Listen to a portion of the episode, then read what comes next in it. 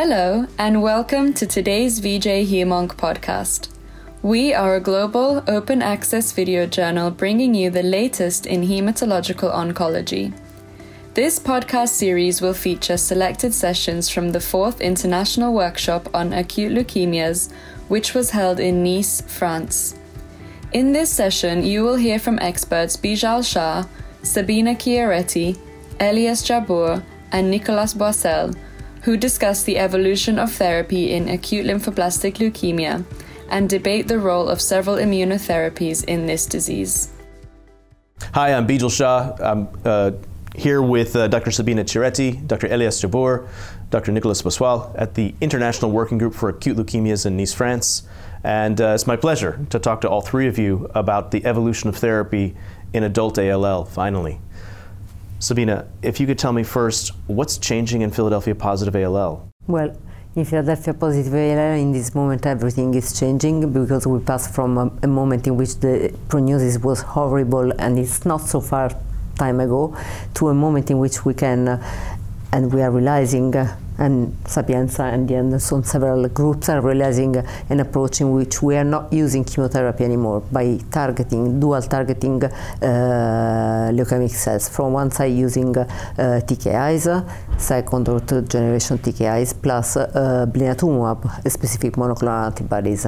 And I think that uh, from our study, the D-ALBA study, which was followed from uh, another trial which is currently ongoing uh, with ponatinib plus blinatumomab, uh, that, that the, the results are quite sound. We have uh, on the study a, a follow-up of 40 months and we could show that the overall survival and disease-free survival is in the range of 80%. So the results are quite impressive. This is incredible. Similar results with a shorter follow-up are from the MD Anderson. They are now using a, a, a similar approach, using uh, both ponatinib and blinatumomab, different schedules in the way of administration, but we seem to go the same direction. So, are, Elias, are we at a point now where Ph positive ALL is no longer high risk? Well, definitely it's not a high risk.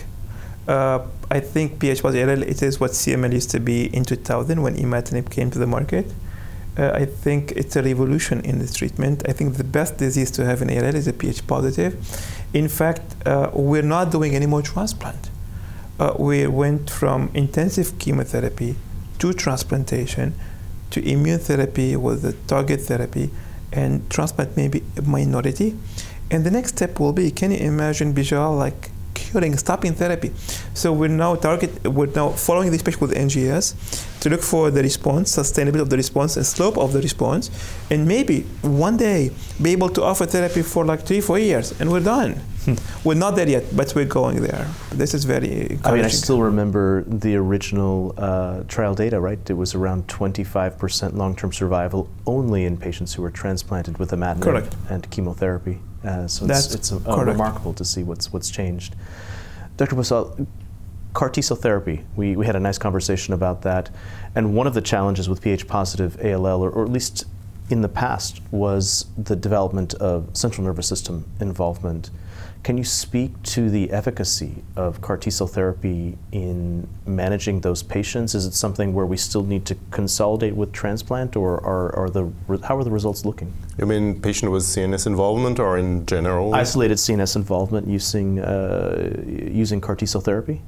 So I think that we have enough data now to say that. Uh, CAR T cells are efficient for, for patients with uh, CNS infiltration, even if we're lack uh, huge data in the field because, uh, as you know, many of the patients that were included in the study uh, had to have controlled CNS disease before to be treated. But now uh, there are real-world evidence that those patients with history of CNS relapse or with CNS relapse at the time of apheresis uh, do quite well with with CAR T cell. We know that CAR T cell are able to uh, to, to go to cross the, the, the blood-brain barrier and, and to control the, the, the, CNS disease. So in, in this patient, on our experience, we do not add any therapy to CAR T cell, and uh, um, I think that we need more data, but it's what, what we do now. Wonderful. Dr. Jabbour, I mean, Elias, um, tell me for non-CNS EMD, I mean, this is one of the things that uh, I had shared during my talk, but I was also surprised by it. It seemed as though we're still having some difficulty managing those patients. You had mentioned that uh, maybe antibody therapies could provide some benefit there. Correct. You know, uh, Bijal, we heard about doing the presentation about inoblin and CAR T cells, but I don't think we should pick one or the other. The best approach is how to use them in an optimal fashion, maybe combination, a sequential approach. We know that INO works so well with eczema disease. No, the responses are short-lived. So what we're doing, what we did in Houston, is to embark into a combination of mini CVD INO, get the tumor bulk lowering the tumor bulk, and then add the blina sequentially, and then eventually CAR T cells. Mm-hmm. And now we moved another uh, level. Uh, so we moved to another level is by doing min- those dense mini CVD inoblina together. So we do the four days of inoblina, ino chemotherapy. On day five, four, we start the blina. So we downgrade the tumor because you early response, you see the response happening really early on, and add a blina and take advantage of the maximum combination and one thing I would like to hear your opinion on that because I don't think CAR T should be offered as they are. And you mentioned you thought maybe CAR T to go replacing allotransplant in your conclusion and go for endomyocel. I'm fine with that. but I think what we can do is for these patients with high risk to get the inoblina because they're going to be frontline no matter what we will do, and you hear prior blina, I don't buy, I don't believe this. So essentially, I inoblina are here to stay in the front line. So we either had CAR T consolidation, or CAR T will be for multiple failure and for a short survival. So I think you get your I inoblina, mini CVD, for example, you want to call it, or call it whatever you want, because people are sensitive for mini CVD. Mini CVD inoblina, had CAR T consolidation, do a pilot trial, and then embark into randomized trial for high-risk patients you randomize them to mini CVD, inoblina, whatever, followed by either CAR T or allotransplant to risk patients and prove the point. You know, I'm, I'm going to go further. I would say for high risk, we don't need randomized data. And, and I, I will tell you, this is my honest Michel, opinion. I'm coming from a place where I don't do randomized trial, but just because I know some people next to me are sensitive to this point, I wanted you to know that. But I do think for low and intermediate risk, and, and again, um, trying to understand how we use these tools as, as, as, as complementary, right? Not competing, but complementary for the optimal management of acute leukemia is going to be important. And I have to tell you, uh, I, I, was talking to one of your colleagues, Nicholas Short, the other day. I'm really uh, impressed by the combination of inotuzumab and blinatumomab for, for several reasons. Not just because it works and because it's safe, but you know ultimately, if that proves effective in the long term, you heard a question today can we add anything to CAR T cell immunotherapy? Meaning, actually, during the CAR T cell immunotherapy phase, maybe part of our lymphodepletion now includes the addition of inotuzumab, understanding that its half life may actually again control those patients with higher tumor burden may give us some uh, uh, some ability to optimize immunotherapy ponatinib and blinatumomab again highly highly successful therapeutic approach in Philadelphia ALL but what if it has not as much to do with controlling the ALL. What if all of those other targets that we're hitting, you know, and, and this is something that uh, Dr. Nathan Jain is going to be studying, uh, looking at uh, ponatinib in T-ALL. But is there an immunotherapeutic benefit to some of those targets? Can we start now integrating therapies onto a CAR T cell backbone yeah. to extend our remission duration? These are all fascinating questions to me, but again, that, building on what you said, these are complementary. You know, but we've seen the real world data with the CAR T. Essentially, the best outcome is seen in MRD negative setting. So people were concerned about B cell expansion, correct?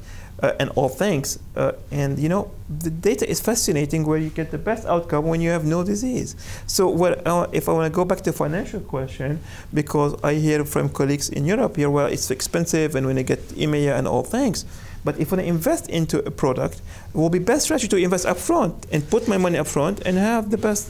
Theoretically, we agree. No, Theoretically, it's, it's good that um, MD Anderson show the way, but if yeah. we if we want the drug to be yes, to be accessible for uh, a lot of patients and so not only in clinical trial, I think unfortunately we have to go step by yeah. step, yeah. and uh, we have to demonstrate the benefit of inotuzumab frontline. We have to demonstrate the benefit of blinatumomab frontline. There are a lot of phase three studies that are ongoing And I, I think, of course, that the, the, way is to decrease the, the toxicity uh, also in, in AYA patients because we know that we have reached ceiling in terms of toxicity. In, in, in elderly, it's known for years, but in AYA, it's also the cases. I think that we have reached a maximum in terms of intensity, in terms of asparaginase, for instance. And now, if we want to go back and de-escalate, we have to go step by step. I agree on the direction. And uh, but if we want we want to make the, the drug accessible for everybody, then we have to respect. But yes, I, I, I do, and I agree with randomized 100 percent. But my question is right now, what do we compare to? Because let's say you want to embark into a trial, you know, Blina chemotherapy that we together we work on it versus chemotherapy. Yeah. Mm-hmm. So, okay, when you go for randomized trial, it will take you three, four, five years to get to the end point. But but then we know that Blina is better than a hyper-CVAD, Blina alone. So we need to have, if we have really an optimal regimen we can compare to, by all means, but the system, but the, the treatment is evolving so rapidly that we cannot pick a winner to go for randomized trial. Yeah. In principle, I think we all we yeah. totally agree. I mean, you are completely right. Unfortunately, at least for Europe and uh, most likely Nicola understand better than you my point. We unfortunately have to respect some rules and we have to prove, despite we believe that sometimes so, does so, not make sense. So can we be we, brave? I mean, we're here. We're, we, again, I'm, I'm, I'm sitting in front of three luminaries in, in, in ALL. Can we be brave and propose randomized designs that do just that? You can still use the, the GRAALL you can still use PETHEMA, GIMEMA, whatever, but it's randomized against something that's radical, that brings Ino and Blina frontline without the chemotherapy or with minimal chemotherapy, that brings CAR T cell therapy into that frontline setting, and now with randomized data, begin to answer that question. And I, I would be hopeful in that scenario that if there is a, an, a, an advantage in longevity, I do believe there's an advantage in quality of life, having treated many CAR T cell patients, at cutting back the chemotherapy and not having the consequences of Austin. I could go on and on. But the point being, that to me is a randomized design. And I, and I wonder would the regulators scoff? Would they, or would they say, listen, here's the data from MD Anderson. Here are the frontline data. You can do this, and then we change the you world. Know, in, in the US, we have a system where you can force the drug company to give you the drug. If you go for a randomized trial with a cooperative, you can go to CTEP and you can get the drugs. So what I suggest for for our colleagues in Europe is to have a the, the payers are not the same in Europe and the well, US. But, but, but no, but instead of like right now we got a trial sponsored by pharmaceutical where they get drug approved because they don't have interest to or they don't see bigger than their own drug. So if I'm a, company A, I have a product A, I want to fund A in randomized to standard of care and a B will be competing with me.